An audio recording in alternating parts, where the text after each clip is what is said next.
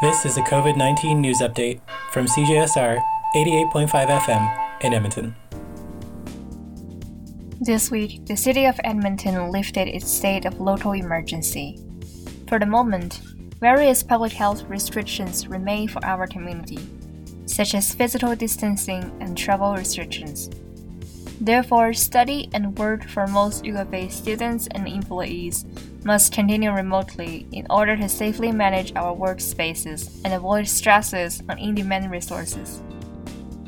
The university also added an FAQ section under the Research tab on the U COVID 19 information webpage. For more information, please check uab.ca slash COVID 19. For CJSR, I'm Sophia Young.